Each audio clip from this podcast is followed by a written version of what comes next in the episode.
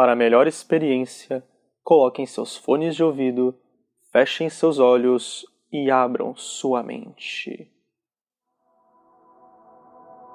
E se eu disser que a vida não é o que você acredita? Você pode achar que está vivo, mas na verdade você, eu e todo mundo já estão mortos. Você pode achar que a Terra é um planeta de vida, mas na verdade nada mais é que um véu que separa o bem e o mal. Quer entender por que você não está vivo? Sejam todos muito bem-vindos a mais um episódio de Teorias do Universo. O episódio de hoje será um pouco mais rápido do que de costume. Você acha que conhece a vida ou a morte? A Terra pode não ser o que parece.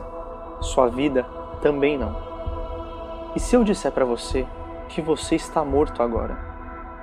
A teoria diz que, na verdade, não estamos vivos. Temos apenas a ilusão da vida para mascarar a verdade, que nada mais é que estamos todos mortos a terra seria um purgatório. O purgatório nada mais é que o lugar onde estado e o processo de purificação.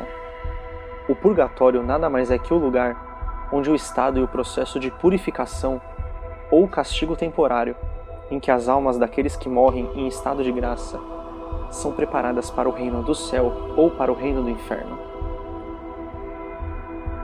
Então o que estaria acontecendo? Quando uma pessoa nasce aqui, na verdade, essa pessoa morreu no verdadeiro mundo, renascendo aqui no purgatório, vulgo terra, justamente para sofrer até o dia do seu julgamento chegar ao fim e decidirem se você vai para o céu ou para o inferno. Então, na verdade, quando você morre aqui, você já está morto e só está tendo sua passagem para um dos dois reinos. Não importa se você morre com 12, 27, 48, 90 anos. Cada alma teria seu tempo de julgamento aqui no purgatório.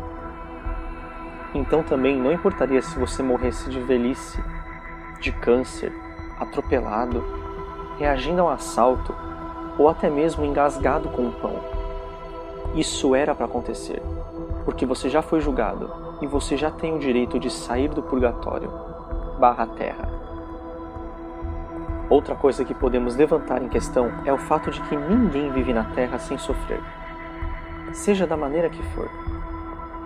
Tantos desastres, tantas coisas ruins que acontecem ao redor do mundo, como pandemia, assaltos, violência, poluição, são todos castigos. São justamente testes para ver qual será a sua reação e a sua ação para determinar para onde você vai. Em resumo, somos todos almas condenadas, porque no mundo que nós estávamos vivos, provavelmente fomos más pessoas, provavelmente cometemos pecados. Então, quando morremos no outro mundo, fomos jogados aqui na terra, fomos jogados no purgatório, justamente para termos tempo de sofrência o suficiente até o dia em que alguém ou algo superior terminasse de nos julgar e decidisse se iremos para o céu ou se iríamos para o inferno. E todas as suas escolhas aqui vão influenciar o seu destino.